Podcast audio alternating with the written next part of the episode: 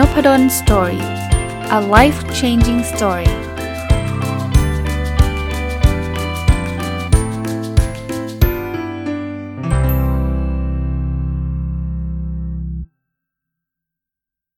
สวัสดีครับ ยินดีต้อนรับเข้าสู่นพดล Story พอดแคสต์นะครับ วันนี้หยิบหนังสือเล่มหนึ่งของคุณพลอยเซ่นะชื่อหนังสือครีมชั้นบนนำมารีวิวนะก็ถ้าใครติดตามนพดลสตอรี่เนี่ยน่าจะ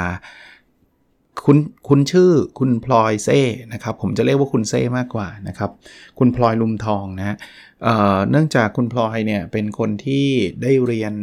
อคอร์สการเขียนพร้อมๆกับผมของคุณบอยวิสูตรแสงอรุณเลิศ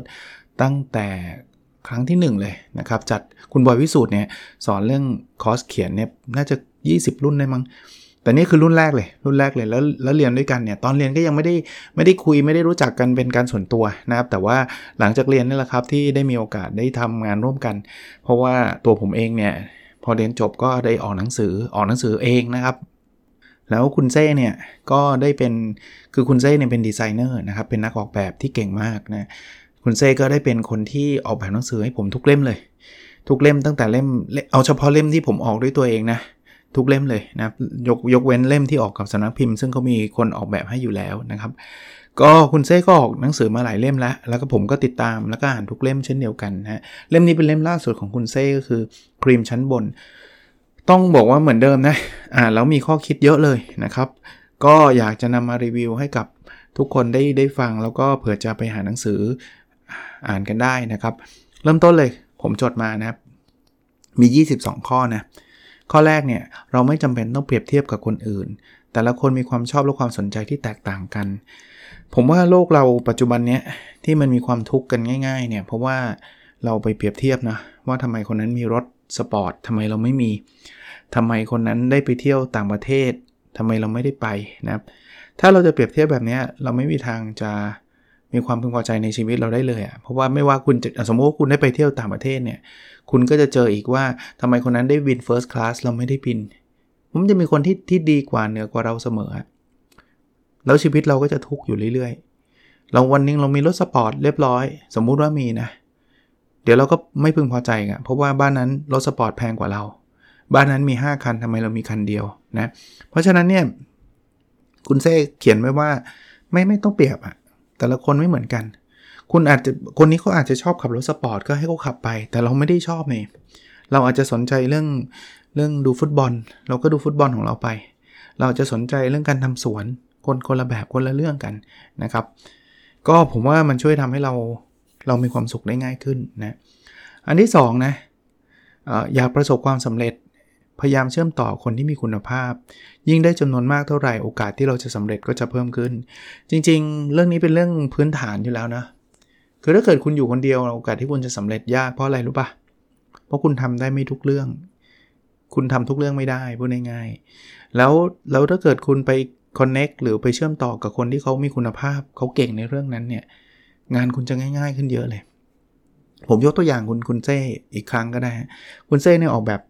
เก่งมาก ออกแบบเก่งมาก เพราะฉะนั้นเนี่ยพอผมเชื่อมต่อได้พอคือคือเริ่มเริ่มจากที่ผมบอกผมไปเรียนคอร์สการเขียน ผมก็เลยทำให้รู้จักหลายคนนะ คุณรวิธานุสาหะ คุณปิกทัศภาอะไรเงี้ยผมก็รู้จักจากคอร์สเรียนการเขียน พอผมรู้จักคุณเซ่ก็เป็นหนึ่งในนั้นใช่ไหมผมออกหนังสือหนังสือมันก็สวยอะทำไมอะคุณเซ่เก่งไงถ้าผมไม่รู้จักผมจะทำหนังสือเอง ผมออกแบบเองมันก็คงห่วยแตก คนก็อาจจะไม่ได้ชอบ อันนี้แค่แค่หนึ่งตัวอย่างนะ จริง ๆ แล้วมันมีตัวอย่างอีกเยอะเลย ที่ผมได้จาก connection ได้จากการพูดคุยนะครับ เพียงแต่ว่าเราต้องระวังนิดนึง เราไม่ใช่ว่า เออเอาละวะ ฉันจะไปเรียนคอร์สเนี้ยเพื่อจะได้ connection คนนั้น connect คนนี้คือตั้งใจแบบจะเอาประโยชน์จากเขาอย่างเดียวอันนี้อาจจะไม่ใช่นะครับไอ้คนนี้มีประโยชน์กับเราเราครบดีกว่า คนนี้มีประโยชน์เอามันออกไปจากชีวิตเราอะไรเงี้ยผมผมไม่ได้ไม่ได้สนับสนุนให้ทำแบบนั้นนะครับ แต่แต่แน่นอนถ้ามันเป็นคนที่แบบพาเราลงเหว อันนี้เราก็ต้องต้องพยายามออกห่าง ถ้าเราไม่อยากลงเหวนะเป็นคนที่ชวนเราไปในทิศทางที่ไม่ดี อันนี้ก็ต้องพยายามออกห่างนะครับอะข้อที่ 3 ครับบางครั้งเส้นทางที่เรากำลังเดินไปสู่ความสำเร็จเนี่ยกับกลายเป็นสิ่งที่ทำให้เราสนุกและมีความสุขได้ไม่แพ้การบรรลุจุดหมายที่ตั้งไว้ เช่นกัน จริงเป็นข้อคิดที่ผมสรุปออกมานะในหนังสือเนี่ยผมผมชอบข้อคิดเนี้ย คือบางคนคิดว่าเราจะต้องมีความสุขเมื่อเราไปถึงปลายทางเท่านั้น ถ้าเป็นแบบนั้นเนี่ยผมคิดว่าเรามีความสุขได้ยาก เพราะว่าบางทีปลายทางของเราเนี่ยมันมันไกลไกลนะ แล้วยังไม่การันตีด้วยนะว่าเราจะมีเราจะไปถึงจุดนั้นหรือเปล่า เช่นสมมติใครวางแผนบอกจะต้องรวยพันล้านเนี่ยไกลมากนะครับสำหรับบางคนนะบางคนมันไม่เห็นไกลเลยผม 990 ล้านแล้วโอเค แต่สำหรับหลาย ๆ คนแล้วกันนะมันไกลมาก แล้วทั้งชีวิตเราก็ไม่รู้นะว่าเราจะมีเงินพันล้านหรือเปล่า เอางี้แปลว่าอาจารย์ห้ามตั้งเป้าหมายหรือเปล่าตั้งไปเถอะ อยากมีเงินพันล้านก็ตั้งไปแล้วก็มีโอกาสที่จะได้ แต่เราต้อง enjoy moment ที่เรากำลังจะเดินไปหาเงินพันล้านเนี่ยวันนี้อาจจะขายได้ 200 บาทดีใจครับ วันถัดมาจะ 250 ดีใจครับ มันคุณเจ้ใช้คำว่ามันคล้ายๆ ต่อจิ๊กซอว์อะคือมันอาจจะบางบางวันเราอาจจะทำได้ดีมาก ไปไกลมากบางบางวันมันอาจจะดูเหมือน เหมือนอยู่ที่เดิมหรือแม้กระทั่งถอยหลังเนี่ย แต่มันก็เป็นเส้นทาง เวลาไปเที่ยวเนี่ยผมผมก็ชอบยกตัวอย่างนะถ้าถ้าเป็นแต่ก่อนเนี่ยผมจะคิดว่าเมื่อไหร่มันจะถึงจุดหมายสักทีวะเพราะเราคิดว่าจุดหมายของการไปเที่ยวคือไฮไลท์ซึ่งไม่แปลก ซึ่งปกติก็เป็นแบบนั้น แต่การที่จะรอไปถึงจุดหมายอย่างเดียวเนี่ยเราจะมีความทุกข์ยาวเลย ยิ่งเดินทางนานก็ยิ่งยาวใช่ไหมสนุกกับการเดินทางด้วย อันนี้อาจจะ enjoy มากกว่า เช่น เราอาจจะขับรถไปเชียงใหม่สมมตินะ แน่นอนเชียงใหม่คือไฮไลท์เพราะเราอยากไป แต่ระหว่างที่ขับรถไป enjoyแวะกินข้าวอร่อยอร่อยเฮฮาพูดคุยกันในรถอะไรเงี้ย พวกเนี้ยผมว่ามันทำความสุขได้ในหลาย ๆ ครั้งเนี่ยได้มากกว่าการไปถึงจุดหมายด้วย อย่างไปเที่ยวเนี่ยคุณอาจจะคิดว่าไม่หรอกอาจารย์ เราไปเที่ยวเรามีความสุขเวลาเราอยู่ปลายทางมากกว่า เพราะว่าคุณสเปนไทม์ หรือคุณใช้เวลาตรงปลายทางเยอะไงสมมุติเราไปเที่ยวเชียงใหม่ใช่ไหมเราอาจจะไปนอนเชียงใหม่ 3 คืนเนี่ยเราอยู่เชียงใหม่เยอะไงเราก็มีความสุขเยอะ เพราะว่าเราเดินทางสมมติขับรถไป 8 ชั่วโมง มันก็มีแค่ 8 ชั่วโมง แต่ชีวิตเรามันกลับกันนะชีวิตเราเนี่ยเราเดินทางยาวกว่าที่ไปถึงจุดหมายโดยทั่วไป เราอยากมีเงินพันล้านเนี่ยสมมุติว่าทำได้อายุ 80อะแต่เราเดินทางตั้งแต่อายุ 20อะ60 ปีนะที่จะเดินทางไปถึงเงินพันล้านนะ ถ้าเราบอกว่าเราจะมีความสุขได้เฉพาะตอนที่เรามีเงินพันล้านแล้วเราต้องรออายุ 80 หรืออาจจะไม่มีวันนั้นเลยก็ได้จริงไหมโอเค อันที่ 4 นะ คนที่จะสร้างแรงบันดาลใจให้กับเราอาจไม่จำเป็นต้องเป็นคนที่ประสบความสำเร็จมากๆ จริง ๆ แล้วจะเป็นคนธรรมดาที่มุมานะ เพื่อจะนำตัวไปสู่จุดมุ่งหมายที่ตั้งไว้ คือแต่ก่อนเนี่ย เรามักจะมองผมเองแล้วกันนะ อุ้ยผมอยากจะเป็นเจฟเบโซผมอยากจะเป็นอีลอนมัสผมอยากจะเป็นมาร์คซักเกอร์เบิร์กอะไรเงี้ยคนที่แบบว่าทำอะไรแล้วประสบความสำเร็จสุดๆ ก็ได้นะ ถ้าถ้าเราจะยึดคนเหล่านั้นเป็นไอดอลเนี่ย มันสร้างแรงเขาเขาสร้างแรงบันดาลใจให้กับเราไหมคำตอบคือสร้าง แต่มันไม่จำเป็นต้องเป็นคนกลุ่มนั้นนะเดี๋ยวนี้เนี่ยผมผมก็เปลี่ยนทัศนคติไประดับหนึ่งถามว่าผมมีไหมคนที่สร้างแรงบันดาลใจให้กับผมคนที่ผมอยากจะเป็นมีมี อย่างอย่างผมเนี่ยผมเคยเล่าให้ฟังในตอนหนึ่งแล้ว ผมชอบ Adam Grant ที่เป็นอาจารย์ของ Wharton Business School เนี่ย ของ University of Pennsylvania เนี่ย ผมชอบผมว่าแกเก่ง แล้วก็เขียนหนังสือทำพอดแคสต์คล้ายๆผมเนี่ย ผมก็ยกเป็นไอดอลผมแต่จริงไอดอลเราอาจจะเป็นนักศึกษาคนหนึ่งที่แบบขยันเรียนมากแล้วแบบว่าเจออะไรแล้วแบบไม่ย่อท้ออะไม่ย่อท้ออะแล้วเขาก็ผ่านไปได้เนี่ยมันมันมันมันสร้างแรงบันดาลใจ ส่วนหนึ่ง ผมเนี่ยมีประสบการณ์อันหนึ่งนะกับลูกครับ คือบางทีเนี่ยผมทำงานแล้วผมรู้สึกว่าเหนื่อยเหนื่อยแบบหมดแรงหมดพลังอะ่ะแต่พอเห็นลูกแบบอ่านหนังสือแล้วมันมีแรงขึ้นเนะี่ยเห็นลูกแบบเขาก็เหนื่อยเหมือนเราเนาะแล้วจริง ๆเขาอาจจะเหนื่อยกว่าเราด้วยซ้ำเพราะเขามีวิชาต้องเรียนต้องอะไรต้องสอบอะไรเงี้ยแต่เขาก็ยังมุ่มันนะมันมันสร้างแรงบันดาลใจให้โดยที่เขาไม่ใช่ไอรอนมัสเขาไม่ใช่Mark Zuckerberg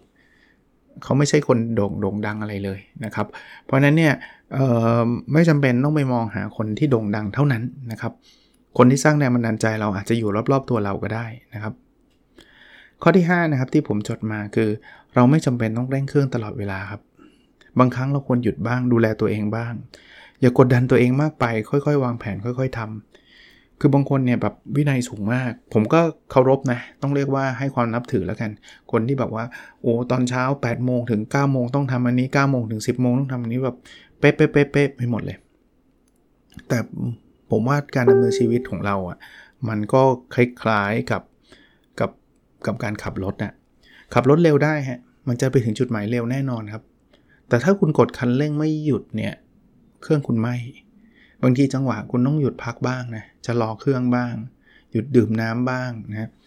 บางคนอาจจะบอกผมบอกอาจารย์ไม่ต้องกลัวเรื่องหยุดหรอก คือผมหยุดตลอดเวลานั่นก็เกินไปนะครับ ผมผมแค่เราให้ระวังว่าอย่าไปแบบเร่งเครื่องกดดันตัวเองฉัน25 แล้วผมเคยเจอนะนักศึกษาคนหนึ่งถามผมบอกว่า ผมอายุ 25 แล้วอาจารย์ยังไม่ไปไหนเลยเพื่อนผมไปไกลแล้วผมโอ้โหเช่นเย็น เคยเคยอ่านหนังสือเรื่อง Late Bloomers นะลองแนะนำไปอ่านนะครับ คือเขาบอกคนเราเหมือนดอกไม้ที่บานไม่เท่ากัน บางบางต้นไม้เนี่ยดอกไม้บานเร็ว บางต้นไม้รอหลายปีเลยกว่าจะบาน เหมือนกันนะครับ ชีวิตคนเราเนี่ยเราจะมีตัวอย่างให้เห็นคนประยุทธ์ประสบความสำเร็จอายุ 10 กว่าก็มี 20 กว่าก็มี 30 ก็มี 40 ก็มี 50 วัยผมเนี่ย Ray Kroc เนี่ยใครรู้จักไหมคนที่คิดค้นเรื่องเออไม่ใช่คิดค้นคนที่เป็นเจ้าของ แมคโดนัลล์อะก็เริ่มที่จะประสบความสำเร็จตอนอยู่ 50 ก่อน 50 เนี่ยเขายังแบบเป็นเป็นเซลแมนอยู่เลย เป็นพนักงงานขายธรรมดาคนหนึ่งอยู่เลย แล้วเขามารวยตอน 50 60 70 80 มีหมดนะครับเอ่อ KFC ไง คนผู้พันแซนเดอร์เนี่ย จนกเกษียณแล้วยังจนอยู่เลยนะ แล้วก็มาทอดไก่ขายแล้วรวยเลยอะอย่างเงี้ยผมผมว่าต้องบอกว่าไม่ไม่ต้องเร่งหรอก บางทีมันยังไม่ถึงเวลาเท่านั้นเอง ข้อ 6 นะครับ เราไม่ได้มีชีวิตเพื่อเพียงเพื่อการทำงานครับกับการเราควรทำงานเพื่อได้ใช้ชีวิตตามแบบของเรามากกว่า คือบางคนเนี่ยงานเป็นเรื่องใหญ่มาก ซึ่งซึ่งผมไม่ได้ว่ากันนะครับ ถ้าท่านชอบท่านอยากทำนะแต่ว่าท่านก็ต้องแบ่งเวลานะครับ ไม่งั้นในเวลาท่านจะหายไปกับงานล้วนๆเลย ดูนิดนึงผมผมรู้ครับว่าบริบทของแต่ละคนไม่เหมือนกันบางคนบอกว่าอาจารย์ ถ้าเป็นอาจารย์ก็ได้สิอาจารย์ก็มีเวลาแบ่งสิเพราะว่าอาจารย์พอจะมีฐานะ ที่จะเลี้ยงดูครอบครัวได้ ส่วนผมหรือหนูเนี่ยตอนนี้ติดหนี้ติดสินเยอะ มันก็ไม่มีเวลาที่จะไปดูครอบครัว ก็ใช่ก็เข้าใจ แต่ว่าก็อยากอยากจะเชียร์อยู่เหมือนกันนะครับ ว่าก็อย่างน้อยๆ ก็อย่าลืมแล้วกัน เพราะว่าเวลามันย้อนกลับมาไม่ได้แค่นั้นเองนะครับเราอาจจะไม่ต้องไปเที่ยวต่างประเทศ เราอาจจะไม่ต้องไปใช้ชีวิตหรูหราแต่ว่าเราอาจจะแบบ ไปกินก๋วยเตี๋ยวข้างทางกันไหมไปเที่ยวต่างจังหวัดกันไหมอะไรเงี้ยลองลองดูนะครับ ผมว่ามันมีมิติอะไรที่มันมากกว่างานอย่างเดียวนะครับ แต่ที่น่าเสียดายคือบางคนเนี่ยเงินก็เยอะอะไรก็เยอะนะแต่งานงานงานงานงานอยากจะเป็น CEO อย่างเดียว ไม่รู้สิไม่ผมผมว่าผมไม่จัดแล้วกันนะ ผมไม่ตัดสินหรอกว่าเขาถูกหรือผิด แต่ว่าผมว่าชีวิตมันเกิดมามากกว่านั้นแหละนะข้อที่ 7 นะครับ บางสิ่งที่ทำให้เราเสียใจไม่ใช่คำพูดของคนอื่นที่พูดใส่เรา แต่เป็นการกระทำของเราหลังจากได้ยินคำพูดนั้นมากกว่า ผมชอบที่คุณเซ่เลสประเด็นนี้ขึ้นมา คือจริงไงคำพูดแย่ๆที่บางคนเขียนมาหาเราเนี่ยนะ หรือว่าด่าเราเนี่ยนะ มันทำให้เราเสียใจเพราะเสียใจนะ ทั้งๆทที่เราแบบไม่ดีเซิร์ฟหรือว่าไม่สมควรที่จะได้รับคำด่าแบบนั้น แต่หลาย ๆ ครั้งไอ้ที่เราเสียใจมากกว่า คือการกระทำหลังจากนั้นมากกว่า เช่น หัวหน้าด่าเราเสร็จปุ๊บเราด่าหัวหน้ากลับเลย รุนแรงมากจนกระทั่งเขาไล่ไล่เราออก มาตอนนั้นไม่ไม่ไม่เสียดายหรอกตอนนั้นโกรธตอนนั้นรู้สึกเป็นไงล่ะสะใจกูออกเลยอะไรเงี้ยก็จะมีความรู้สึกแบบนั้น แต่ว่าพอออกมาแล้วสักพักหนึ่งเราอาจจะรู้สึกเสียใจว่า ฉันไม่น่าเลย งานก็ดีดีเนาะแล้วจริงๆหัวหน้าบางบางคนก็ก็ดีแต่เพียงแต่ว่าเขาพูดแรงไปนิดนึงอะไรเงี้ยอันนั้นเสียใจกว่านะ หรือว่าคนรักกันเนี่ย บางทีบางบางคำพูดมันผิดหูเสร็จแล้วด่ากลับทันทีทำให้เขาเจ็บปวดนะแล้วแล้วตัวเราเองเนี่ยก็จะกลับมานั่งเสียดายเสียใจว่า ฉันไม่น่าใช้คำพูดแรงแบบนั้นเลย แล้วบางทีไปถึงการเลิกลากันเลยนะ ซึ่งมันน่าเสียใจมากอะ่ะ เพราะนั้นการกระทำหลังจากที่เราโดนตำหนิโดนว่านี่แหละ ต้องระวังให้เยอะ ผมผมก็เป็นมนุษย์ปุถุชนนะบางทีผมก็ทำความผิดในลักษณะแบบนี้แต่ก็เตือนตัวเองอยู่เรื่อยๆ หรือบ่อย ๆ ว่าเฮ้ยจังหวะนี้เรากำลังโกรธนะ จังหวะนี้เรากำลังหงุดหงิดนะ เพราะฉะนั้นเนี่ยเราอาจจะไม่ควรที่จะตอบโต้เรื่องเรื่องพวกนี้ทันทีทันใดนะครับ ก็ปล่อยให้มันเย็นก่อนจะดีกว่านะครับอะถัดไปครับข้อที่ 8 เนาะ การมีความคิดเห็นเป็นของตัวเองจะช่วยทำให้เราตัดสินใจได้ง่ายขึ้น คือถ้าเกิดเราไม่เป็นตัวของตัวเองเลยนะ ทุกอย่างจะต้องตามคนนั้นคนนี้อย่างเดียวเนี่ย เราตัดสินใจไม่ได้หรอก วันนี้จะไปกี่โมง อืมไม่แน่ทำไมไม่แน่ เพราะอะไร เพราะเราไปต้องรอเพื่อนบอกก่อนว่าเพื่อนจะออกจากบ้านกี่โมง เราถึงจะตอบได้ วันนี้จะกลับกี่โมง อืมไม่รู้ทำไมไม่รู้อะ เพราะว่าเราต้องรอเพื่อนบอกก่อนว่าเพื่อนจะกลับกี่โมง ถ้าเราไม่มีไม่มีความเห็นเป็นของตัวเองเลย มันก็ต้องไปอิงคนอื่นไง เหมือนเหมือนเอ่อบางทีผมถามในห้องนะถามนักศึกษา อันนี้เห็นด้วยหรือไม่เห็นด้วย บางคนก็จะแบบแล้วแต่เพื่อนผมบอกเฮ้ยไม่สิความเห็นมันของเรา มันไม่ได้เกี่ยวว่าเพื่อนเห็นด้วยคุณต้องเห็นด้วยนะ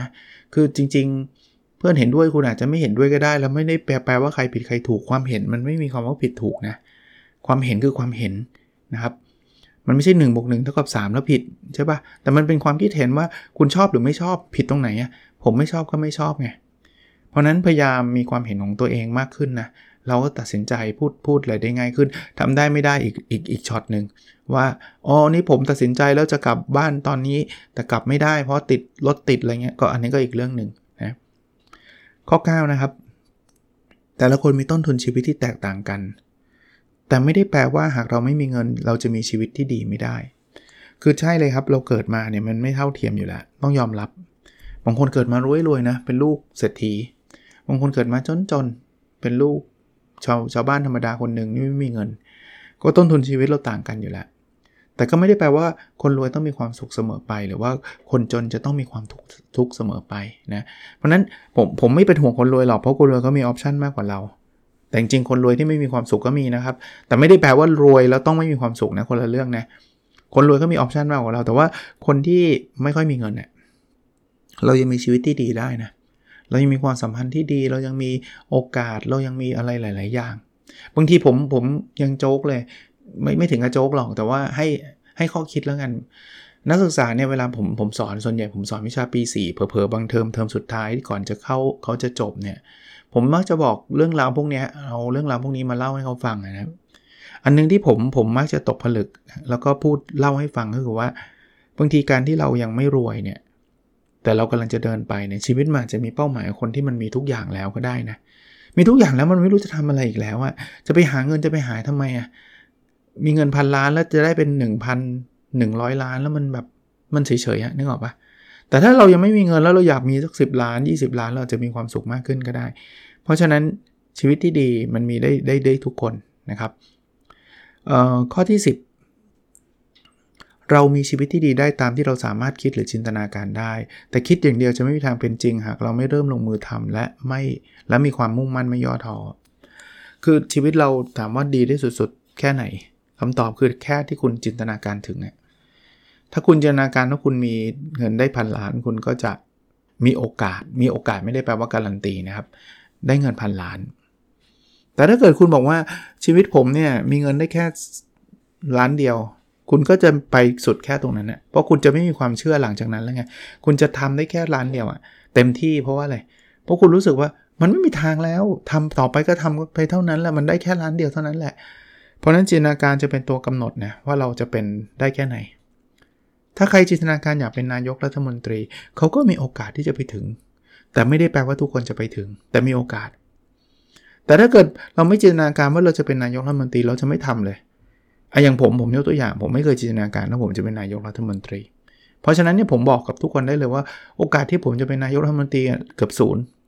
เพราะผมผมจะไม่ทำทุกอย่างที่จะไปนำไปสู่เส้นทางการเป็นนายกรัฐมนตรีแน่นอน ผมจะไม่เล่นการเมือง ผมจะไม่เข้าพักการเมือง ผมเพราะผมไม่ชอบแค่นั้นเองเพราะนั้นเนี่ยเราเราเราเราทำได้เท่าที่เราจินตนาการได้ตอนผมผมมาเป็นอาจารย์ใหม่ ๆ ผมจินตนาการว่าผมอยากเป็นศาสตราจารย์ ผมก็ทำมาถึงศาสตราจารย์ได้ เพราะผมจินตนาการมาถึงจุดนี้นะครับ แต่คิดอาจารย์อยากเป็นนายกคิดเราก็ไม่ทำมันก็ไม่เป็นครับ ไม่มีใครอยู่ดีๆ บอกว่าจับสลากนายกดีกว่าอะไรไม่มีหรอกนะครับ คุณต้องเริ่มลงมือทำแล้วคุณต้องมุ่งมั่นไม่ย่อท้อนะศาสตราจารย์ผมอยากเป็นตั้งแต่ตอนผมมาเป็นอาจารย์ใหม่ๆ20 ปีละแล้วทั้งไง ถ้าเกิดผมอยากแล้วผมอยากอยากอยู่ทุกวันปัจจุบันผมก็ยังไม่มีตำแหน่งทางวิชาการใช่ปะอยากก็ต้องทำเนี่ยทำวิจงวิจัยบางทีก็เซ็งถูกรีเจ็คมานี่นี่กำลังมีงานวิจัยที่ถูก major revision นะคือให้แก้เยอะมา ก็เบื่อเบื่ออยู่ แต่ก็อะลุยนะครับ โอเค ข้อที่ 11 นะครับ วันนี้คงอาจอาจจะได้สักครึ่งเดียวนะ เพราะว่าดูเวลาแล้วไม่งั้นมันจะยาวเกินไป แต่ผมก็ไม่อยากจะรีบๆ ตัดจบนะ เป็นหนังสือที่ดีครับขอข้ออีกข้อหนึ่งข้อ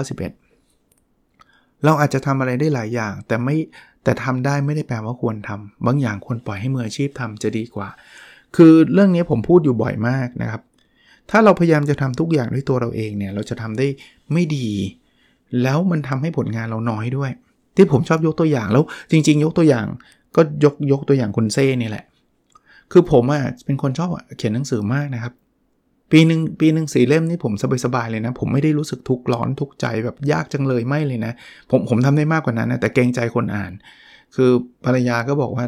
เขาจะอ่านคุณไม่ทันอยู่แล้วอะไรเงี้ยเดี๋ยวนี้เอาหนังสือไปให้ใครเนี่ยเกรงใจเหมือนกันนะครับ พราะว่าพอไปให้เขาบอกโอ้โหเล่มที่แล้วยังไม่ได้อ่านเลยเข้าใจนะบางคนเขาอาจจะไม่ข้อชอบอ่านก็ได้นะเหมือนไปยัดเยียดอะไรเงี้ยแต่ก็ก็คิดว่าเขาน่าจะ appreciate หรือว่าน่าจะ happy แหละที่ที่ผมเอาหนังสือไปให้แหละ ประเด็นคือ ถ้าผมจะต้องทำหนังสือด้วยตัวเอง เช่นออกแบบหนังสือเอง ปีหนึ่งเล่มหนึ่งอาจจะทำไม่ได้ด้วยซ้ำทำไมอะเพราะผมทำไม่เก่งไงผมอาจจะทำได้นะ คือไปเรียนคอร์ส การออกแบบหนังสืออะไรก็ทำได้ แต่ทำได้ไม่ได้แปลว่าควรทำอะเพราะมันมีคนที่เป็นมืออาชีพกว่าผมเยอะอย่างคุณเซ่เนี่ยเขาออกแบบหนังสือสวยกว่าผมเยอะ แล้วใช้เวลาน้อยกว่าผมเยอะ แล้วทำไมผมไม่ให้เขาทำอะผมจะมาทำเองทำไมบางคนบอกลดคอส คุณลองดูดีๆนะ ถ้าเกิดคุณให้คุณให้คนที่มืออาชีพทำอย่างอย่างยกตัวอย่างหนังสือผมอะผมออกได้สี่เล่ม แต่ถ้าผมทำเองอะผมอาจจะประหยัดคอสในการจ้างคนออกแบบได้นะ แต่ผมออกได้เล่มเดียว ถามว่า at the end แล้วอันไหนกำไรกว่ากัน ออกสีเล่มรายได้เยอะกว่าเยอะ จริงปะถึงแม้ว่าต้นทุนมันจะต่อเล่มมันจะเพิ่มขึ้นก็ตาม แต่ถ้าเทียบกับรายได้แล้วสี่เท่าอะสี่เท่าอะ เพราะฉะนั้นลองฝากไว้ให้คิดนะ บางอย่างเนี่ยมืออาชีพเขาทำได้ดีกว่า หรือหรือเอาง่ายๆนะชีวิตประจำวันเราอย่างเช่น ไม่สบาย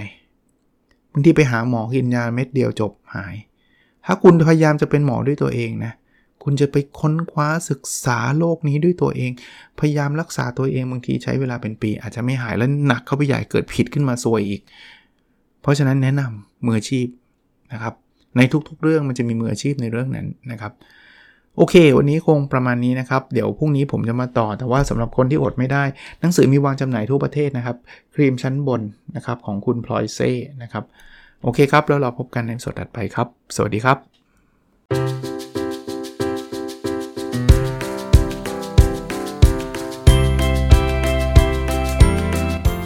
n o p a d o n Story a life changing story